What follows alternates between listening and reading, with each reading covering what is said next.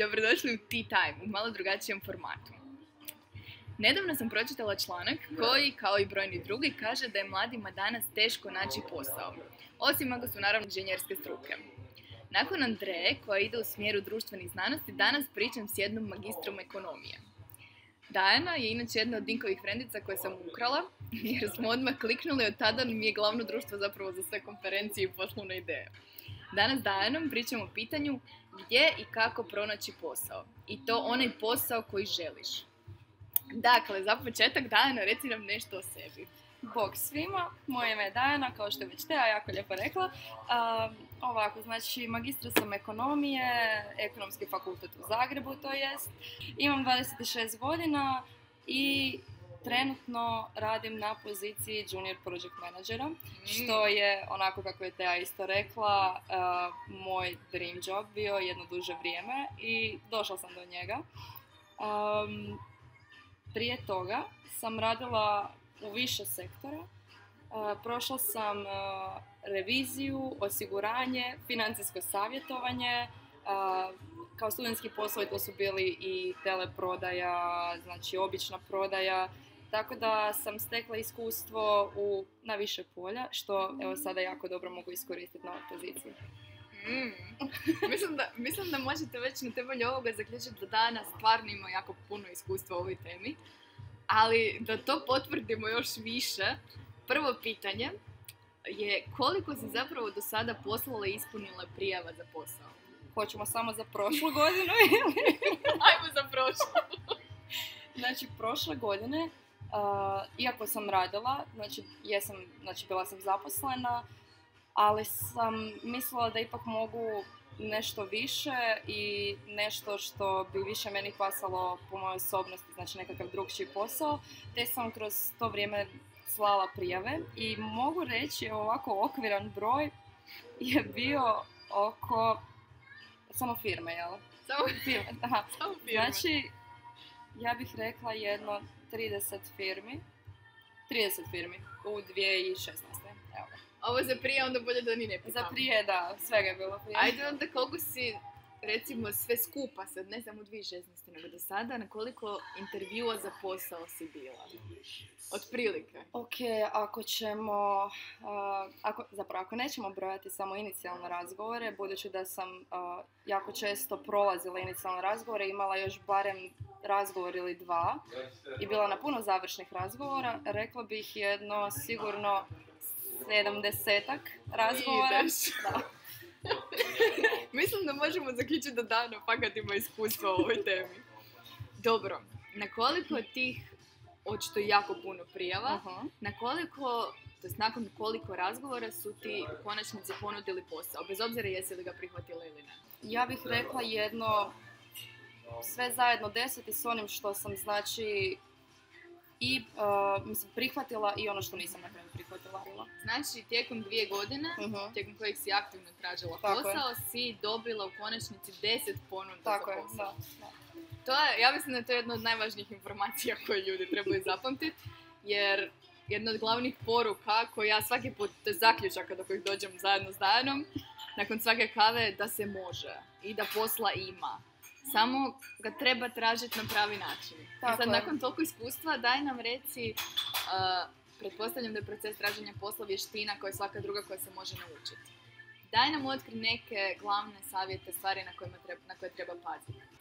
Ok, ovako, uh, prvo, uh, čini mi se da je to dosta nekako individualan pristup isto. Znači gledala bih natječaj za posao koji, koji bi mi se činili kao nešto što bi me moglo zanimati, te sam gledala requirement, znači kvalifikacije koje sam trebala imati za te poslove za koje se želim prijavljivati i onda sam probala na poslu na kojem trenutno jesam doći barem, znači barem doći do tih nekih kvalifikacija da se puno lakše mogu kasnije prijavljivati za poslove. Na primjer, posao u Henkelu je bio takav da sam naučila raditi u SAP-u. Što kad pogledam druge neke poslove, većina poslova stavlja SAP, eh, rad u SAP-u kao prednost pri zapošljavanju. Tako, na primjer, evo, mislim da ljudi trebaju uh, probati se dobro izgraditi na ovom poslu na kojem trenutno jesu i onda na temelju onog što dalje žele raditi probati uskladiti te kvalifikacije koje trenutno imaju i kojima teže. Znači čak i ako posao na kojem si trenutno Mhm, nije tvoj dream job, Tako je. postoje sigurno nekakve kvalifikacije koje možeš usvojiti i naučiti, a koje će ti onda, koje će ti dovesti korak bliže tvom. Sigurno, sigurno. Znači to sam evo primijetila u zadnje dvije godine koliko je lakše na taj način tražiti posao nego da se ja sada znači prijavim na nešto a da uopće nisam imala nikakvo, nikakvo, baš nikakvo iskustvo. Tako da nemojte čekati dream job nego radite prema njemu. Kad pričamo konkretno baš samom procesu, Mhm. postoje li nekakve, nekakvi trikovi koji će ti osigurati da te pozovu na razgovor ili koji će ti osigurati da te pozovu na završni krug intervjua ili u konačnici da daju tu ponudu, ponude. Evo, za početak je bitno uopće da te pozovu na inicijalni razgovor, što znači da ti CV mora biti, a, mora odskakati od ostatka. Kako? Znači, ja sam, a, e, za početak sam imala nekakav, ajmo reći, template, znači nikad nisam slala Europass, to je prvo. Znači, nemojte slati Europass, molim vas. Šta god vam rekli. Šta god. Znači, prvo sam prema templateu za investicijske bankare sam napravila svoj CV jer sam u to vrijeme slala CV u, znači, za financijsko savjetovanje, consulting kuće i slično i stalno sam bila pozivana na razgovore. Što sam primijetila znači da je to nekakav uzorak koji vrijedi za tu industriju. E sad, kad sam došla u Henkel i krenula se micati od svega što sam, gdje sam bila prije, a to su revizija i financijsko savjetovanje, uglavnom financije općenito, sam odlučila da ću promijeniti svoj CV i onda sam se prebacila na uh, in- Enhance CV, Aha. CV, se registrirala? Registrirala sam se, znači to je isto fora, znači registrirala sam se besplatno prvih mjesec dana, ali znači rad, možeš raditi besplatno, ali si ga ne možeš skinuti u Downloada, to sam primijetila. Ali, ali onda sam vidjela, znači ako pošalješ pet frendova da se registriraju, možeš skidati mjesec, idućih mjesec dana i napraviti znači verzija koliko god hoćeš. Divno. Da. I Dobro, to je prva od korisnih stvari Da. konkretnih. Da. Ajmo dalje. Tako da onda sam krenula slati Enhance CV koji je puno onako življi, pun boja, tipa svoje skills možeš izraziti kroz one gradaciju Aha. boja i, ta- i takve stvari. Da, da, znači puno je, puno, da, puno je vizualnije nego CV koji sam prije slala koji je bio doslovno napisan u Wordu. Crno na bijelo, da. Tako je. Um, I znači s tim sam se javljala, ne znam, u entertainment uh, industriju, uh, u, ne znam, bilo šta, telekomunikacije, znači stvarno svašta. Da bih na kraju, evo, s pomoću tog CV-a dobila posao u trenutnoj, znači, digitalnoj agenciji gdje radim, kao junior project manager, a nisam nikad prije bila na takvoj sličnoj poziciji. Tako da mislim da je dosta igrao moj CV na, za taj prvi poziv na razgovor uopće za posao. A kasnije, znači drugi korak, ajmo reći, kada te već pozovu na razgovor, um, rekla bih nemojte nikad dolaziti prerano. Znači to, je, to mislim da je onako malo... um, Savjet koji više ne drži vodu. da, znači nemojte dolaziti prerano. Dođite ono pet minuta prije i to je to. Ne. Zašto? Uh, mislim da im to poremeti njihovo vrijeme. Aha. Jer oni imaju ono, dogovoreno, to je njima kao nekakav sastanak koji su dogovorili i ako dođeš 15 minuta, ti mu tamo moraš sjediti u firmi i onda se ti osjećaš čudno, oni se osjećaju čudno, pa znači dođite ono maksimalno 5 minuta ranije. Ko Njemci. Da, evo tako. Ni ranije ni kasnije, točno na minutu. Dobro? Ok. Um, I onda znači, mislim, to je već, ja mislim, ono, kod samog ulaska u prostoriju rukovanje, na kraju to rukovanje ispadne jako bitno. Nemojte imati ono, ne znam, lignja ruku i te stvari. znači čvrsto im stisnite ruku, to je stvarno jako bitno. I budite koliko god ovo bio nekakav ono šablon, savjet, šta Da, da. god. Znači, budite samo uvjereni. Um, oni, znači, vi ste tamo jer vas oni trebaju. Niste vi tamo jer trebate njih. Znači, probajte tako to odraditi, na taj način. Čak i ako ih trebate, trebate porobiti se složiti u glavi da ih ne treba. Ali doslovno tako. Dobro. Ajmo onda pričat sad prvo o ovim prvim godinama studija. Mhm. Tad jedna od glavnih preokupacija, odnosno briga, ti je gdje možeš dobiti ekstra financije. Da, je. I većina ljudi, pogotovo ovih koji nisu iz Zagreba, razmišljaju o stipendijama. Ja s tim nisam imala previše iskustva, ali recimo da osoba, student želi se prijaviti za nekakvu stipendiju Mhm. želi ekstra primanja, gdje pronaći prilike? Znači, ako ćemo sad uzeti samo stipendije kao Mhm. jedina financijska primanja za vrijeme studija, a, ja sam imala od druge godine faksa, sam dobila stipendiju od e, grada Broda, budući da sam iz Slavonskog Broda. I to je bila jako dobra stipendija, znači na temelju, e, 14 ljudi je primalo na temelju znači prve godine, rezultata s prve godine. A, Tako da ljudi pazite na rezultate na prvoj godini jer će vam biti bit, bit- bitni za daljnje prijavljivanje na stipendije. Jer stipendije uglavnom imaju te minimalne prosjeke s kojima se trebate prijavljivati na njih. Onda osim toga, znači ona je trajala četiri godine. I pretpostavljam da svaki grad zapravo ima svoju stipendiju. Mm, da, treba bi imati kao i županije. Znači ima i na gradskoj razini, na županijskoj i na državnoj razini. Tako da se slobodno znači pogledajte sve to. I s tim da ako vas zanima i malo više od tih sad naših domaćih stipendija, slobodno se prijavite na newsletter stipendije info gdje ćete svaki tjedan dobivati informacije o stipendijama znači u Hrvatskoj i u inozemstvu, što je jako, jako dobro jer možda nećete sami naći to, ali onda ćete vidjeti u tom newsletteru informacije o tim stipendijama koje bi vas mogle zanimati. Onda nakon toga a, sam, dobro naravno, znači htjela sam ići na Erasmus i tu sam dobila stipendiju za Erasmus, to sam bila znači četvrta godina kada sam se prijavila i dobila sam za petu godinu. Onda kada sam se vratila, sam shvatila, ok, još sam student, mogla bi probati još jednu. I tako sam pronašla, to sam sama išla googlati jer me zanimalo što još postoji osim tih državnih stipendija, gradskih i županijskih. Uh, pa sam pronašla stipendiju Zaklada Luka uh, koju drži uh, gospođa Ivan, Ivana Šoljan. I to je znači stipendija isključivo samo za žene, što je to žene je za nas. um, dijel- dijeli se deset, čini mi se 10 stipendija, možda su sada nešto mijenjali. 10 stipendija i ukupna vrijednost stipendije je 35.000 kuna, što je stvarno super jer uh, znači 2.500 kuna dobijete mjesečno. To je jedna od boljih stipendija. Trebate poslati CV motivacijsko na što biste to potrošili na neko daljnje obrazovanje. Tu, tu već možemo krenuti pričati o nekim dodatnim edukacijama. Uh, tipa ja sam svoj potrošila na Summer School u Dubrovniku od e-studenta. Lijepo. Da. Um, I s tim da još ta stipendija zahtjeva intervju kod gospođe Šoljan. Tako da na kraju ona isto odluči prema onome što vidi na tom intervjuu, želi li ona toj osobi dati tu stipendiju na kraju ili ne. Super. Postoje li možda još neke stipendije, odnosno prilike koji, za koje znaš, ali ih nisi osobno iskoristila? Evo, znam za par takvih prilika, a to su stipendije različitih firmi koje uglavnom idu za deficitarna zanimanja. To su e, tipa stipendije za studente tehničkih um, e, studija, znači FAIR, FOI i slično, gdje dosta firmi zna dijeliti stipendije, gdje osim e, stipendije dobiješ priliku za um, internship kod njih. Dakle, osim stipendija, ima mi smisla da se fokusiramo na prvoj godini na ocjene i s obzirom s jedne strane smo još uvijek izgubljeni nakon srednje, a s druge strane taj prosjek će nam biti važan za kasnije i stipendije, a i edukacije i poslove. Tako da.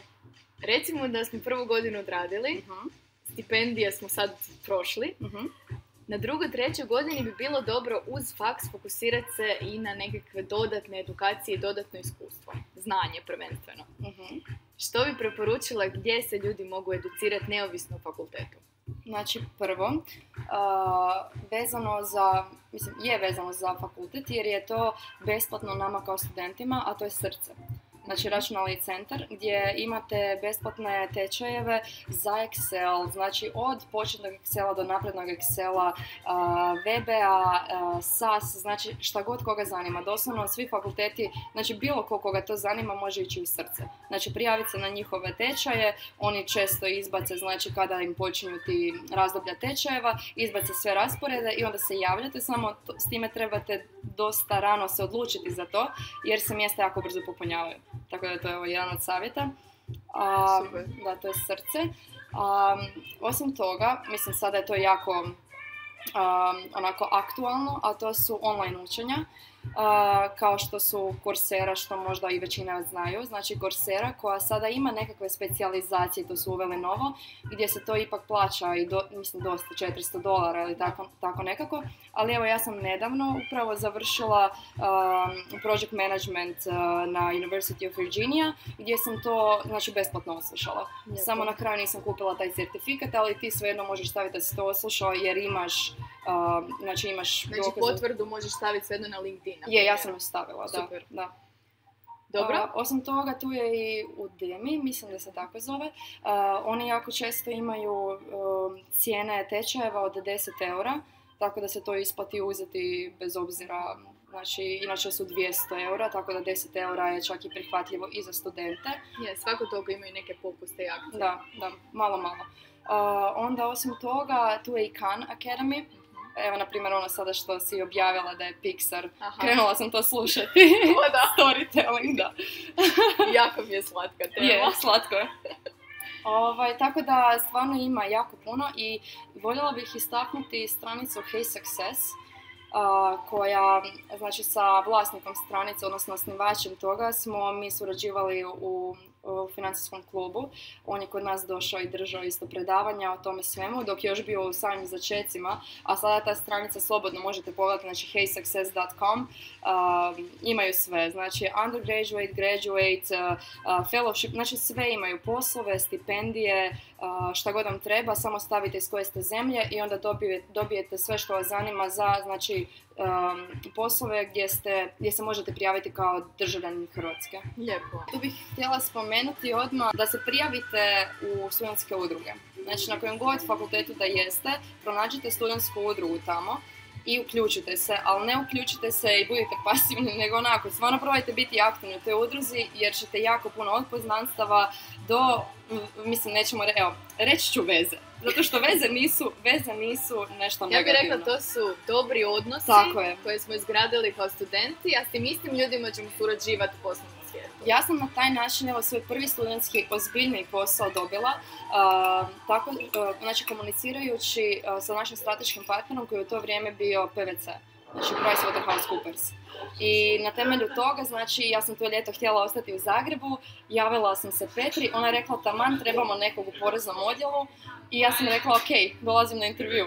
Znači to je to bilo, ono. Tako da, a, samo Isplati se. isplati se. Ja bih htjela samo dodati vezano za studentske udruge. E, Preporučila bih vam i da se prijavite na Starter, koji je inače projekt te studenta.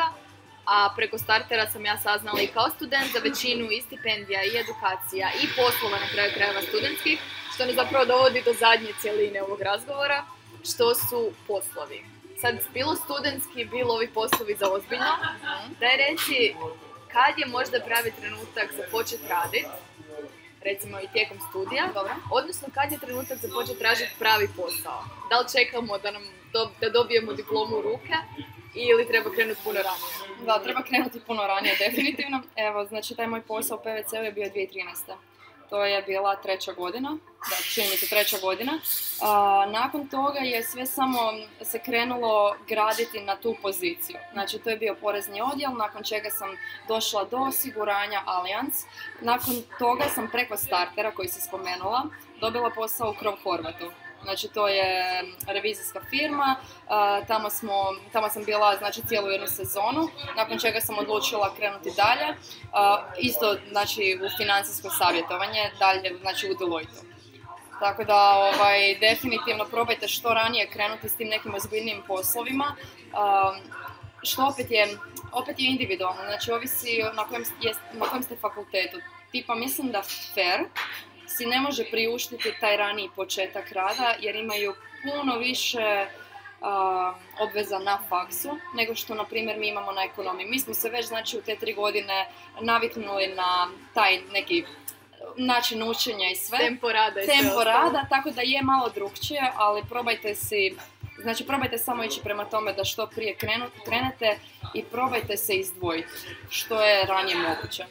A izdvajate se iskustvom. Sad bih ja htjela samo dodati iz perspektive jednog ferovca, odnosno ferovke, već tamo najkasnije ljeto, nakon četvrte godine imate sasvim dovoljno vremena za jedan ljetni studentski posao, a na petoj godini bez problema možete raditi u studiju. sad pričam iz iskustva. Dobro, gdje pronaći posao? Jer svi, svi pričaju da posla nema.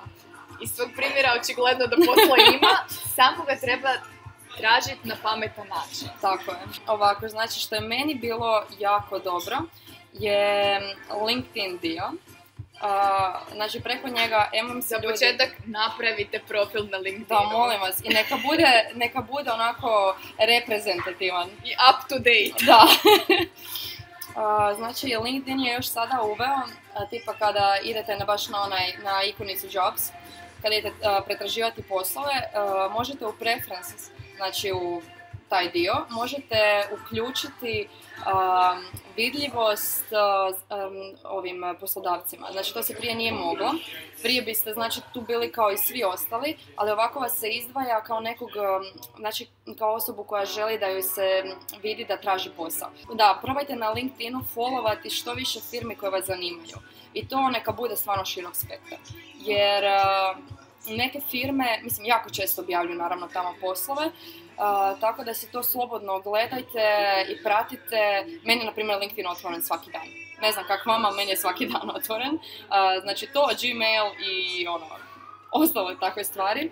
Mislim, A, ovo se ja moram pokriti po glavi jer ja također nisam često na LinkedInu. Trenutno, ok, imam opravdanje, ne tražim posao, ali svejedno mislim da bi bilo jako dobro svako toliko svratiti i vidjeti šta ima. Je, Jesi li se ikad, oprosti, jesi se ikad prijavila za posao na LinkedInu? Kroz. LinkedIn. Više puta, više puta.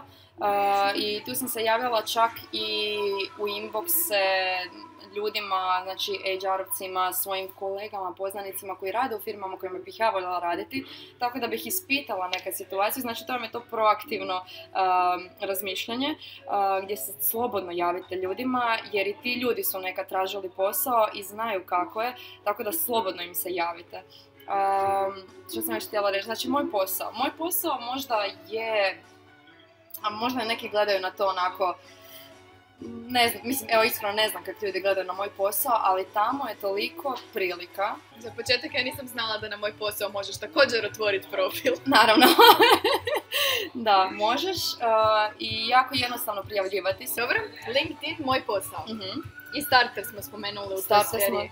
jesmo. Um, e sad, da, ovo je sad malo uh, underground uh, nekakva opcija, ali i te ja se uvjerila da je jako korisna, a to je Ovo grupa, vam sad, ovo su vam sad insiderske informacije.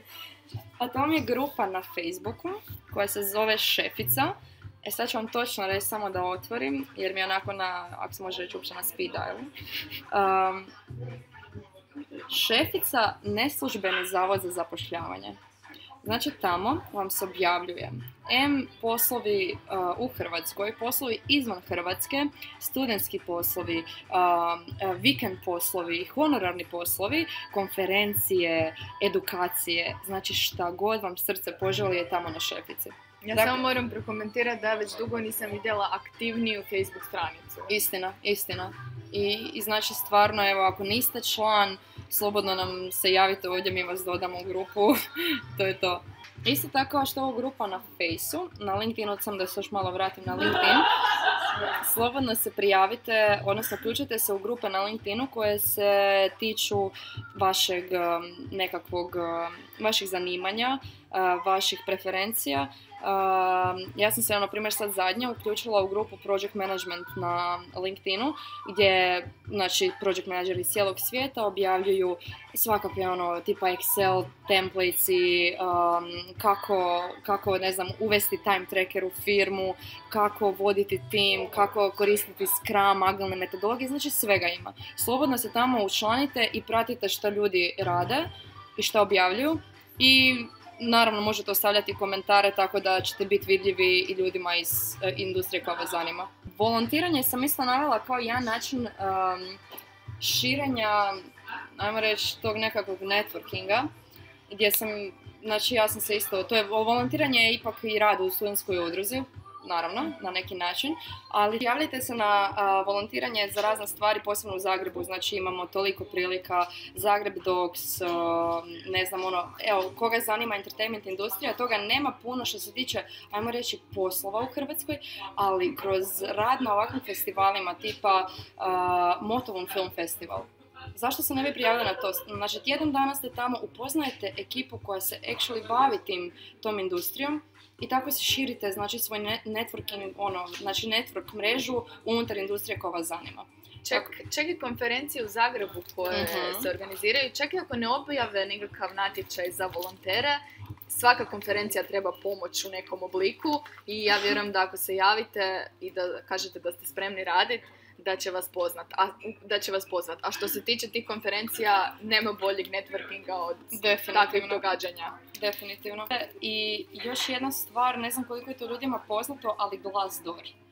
Znači na Glassdooru se objavljuju uh, recenzije firmi, zaposlenici anonimno uh, stavljaju um, znači recenzije o firmi, znači kakva je atmosfera tamo, kakav je ne znam, ono sustav hijerarhije, kako se ponaša menadžer, svašta i tipa da stavljaju isto informacije o plaćama za određene pozicije, plus stavljaju tipse za intervjue. Znači možete saznati za poziciju za koju ste se prijavili u toj firmi, doslovno kako intervju teče. I onda vam još ljudi napišu u tom komentaru gdje ostavljaju recenziju intervjua, daju vam ocjenu, znači tipa je li taj intervju bio težak, je li bio razumno težak ili je bio jako lagan i jesu li oni uopće na kraju dobili posao ili ne, tako da isto možete uzeti njihov taj neki subjektivni um, opis tog intervjua, jer ako netko nije dobio posao, možda će napisati puno gore stvari. Tako da je Glassdoor super za te stvari, posebno ove neke internacionalne međunarodne firme, uh, gdje, mislim, jako, jako dobro se možete pripremiti. Ja sam, na primjer, za Uber, kada sam rješavala test, uh, nisam to išla provjeriti i, i, i znači rješavala sam test, prvi put sam ga vidjela. I kad sam ga riješila, i kad sam onako vidjela onak šta je to stvarno bilo, mislim Uber test je onak, znači treba se razmišljati, treba ti doslovno dva sata da ga riješiš. A, I onda odem, znači Uber, pozicija za koju sam se bila prijavila i nađem, znači sva pitanja na Glassdooru. Tako da ono, ne, slobodno odite. Nemojte napraviti istu grešku. Da. Mislim, prošla ja jesam taj test, ali sam slobodno odite to provjeriti prije. Mislim da bi si barem e, živaca i vremena uštedila. Definitivno, ljudi definitivno.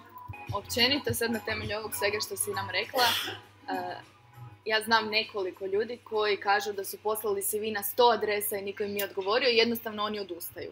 Ali na temelju tvojih iskustava, za početak taj cijeli proces zahtjeva ulaganje jako puno truda, Mhm. od CV-a pa nadalje, Mhm. a da ne govorim pripreme za intervjue i testiranja. I šta onda ako nakon cijelog tog procesa i ve- on, velikog truda koji si uložio te odbiju? Pa znači ja ću evo sada reći um, što sam shvatila u zadnje te dvije godine, ajmo reći, gdje se aktivno prijavljam na poslove, da je odbijenica zapravo super stvar ljudi. Znači, javili su se, što znači da imaju jako dobar HR, razvijen HR, gdje, gdje će oni, znači, svakog uzeti u obzir. Vi njima niste, ok, ovaj se prijavio, neću mu reći ni hvala na prijavi, nego, znači, odbijenica je dobra stvar, jer vas e, s time isto tako ostave u, u sustavu. Znači, vi njima vaš mail tamo stoji, vaš CV tamo stoji. Tipa da se otvore nekakve pozicije, one slobodno mogu iskoristiti vaše informacije i zvati vas dalje. Jel ti se događalo da te nazovu naknadno za drugu poziciju? A, a tipa u, u HT-u, mi se to, oni mislim da imaju jako to dobro razrađeno i s njima sam se čula barem jedno za tri posla, nakon što e, prvi, prvi razgovor e, nisam se odlučila ono ostati, zapravo nisam se odlučila za njih E, i javili su se još dva puta za dva raz, različite posla. Što znači da, da to njima, znači tamo im to stoji i tipa evo Coca-Cola. Coca-Cola ako vas prepozna, to je jedan od primjera, ako vas prepozna kao talenta, ali niste dobili neki od poslova za koji ste bili na razgovoru, oni će vas zvati za ono što oni misle prema vašem CV-u i ono što su vas upoznali, a, znači zvaće vas za druge poslove. Tako da slobodno šaljite, ne- bojte se odbijenica, jer znači to je ono, zakon velikih brojeva. To je to, znači samo šaljite i nemojte se bojati. I to je zapravo jedini način da ljudi znaju da postojiš. Naravno, naravno. Nećete zvati ako se nisi nikad prijavio. To je to. Tako da, mislim da to stvarno nije problem. Veći je problem kada se uopće ne jave.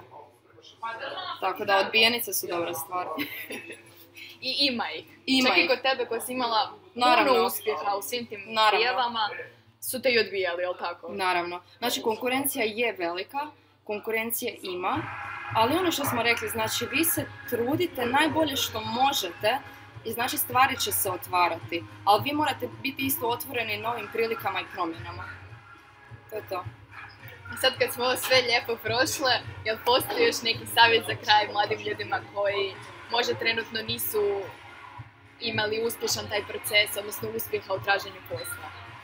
A, nemojte odustati, to je ovo sad što smo isto rekli, znači nemojte odustati, a, ustrajte i dalje u tome što radite i što jeste, probajte još sada dok ne radite, probajte otići na što više konferencija, a, probajte upoznati što veći, a, što širi krug ljudi s kojima biste jednog dana htjeli mogli raditi. A, I samo, znači ljudi, samo, samo hrabro. Posla ima. I nemojte da vas uplaše, gotovo ako ste još studenti, nemojte da vas uplaše sa svim ovim člancima i naslovima po medijima. Posla ima za one koji su vrijedni, koji se trude, koji rade na sebi, koji stalno uče i educiraju se. Tako, slažem se, Teja. Dana, ovo je bilo mrak. Eto, meni je drago da si me pozvala, Teja. I nadam se da će ljudima biti korisno. To će nam reći u komentarima. A tebe zovem, mi se nađemo sigurno još jednom, moramo pričati o putovanjima, moramo snimiti čajanku samo o cijeloj tvojoj priči koja je užasno zanimljiva. Ali o tome sljedeći put jer smo sad već pre... sad smo već pričale previše. E, Hvala što ste nas slušali i čujemo se na sljedećoj čajanci. Bog! Bog!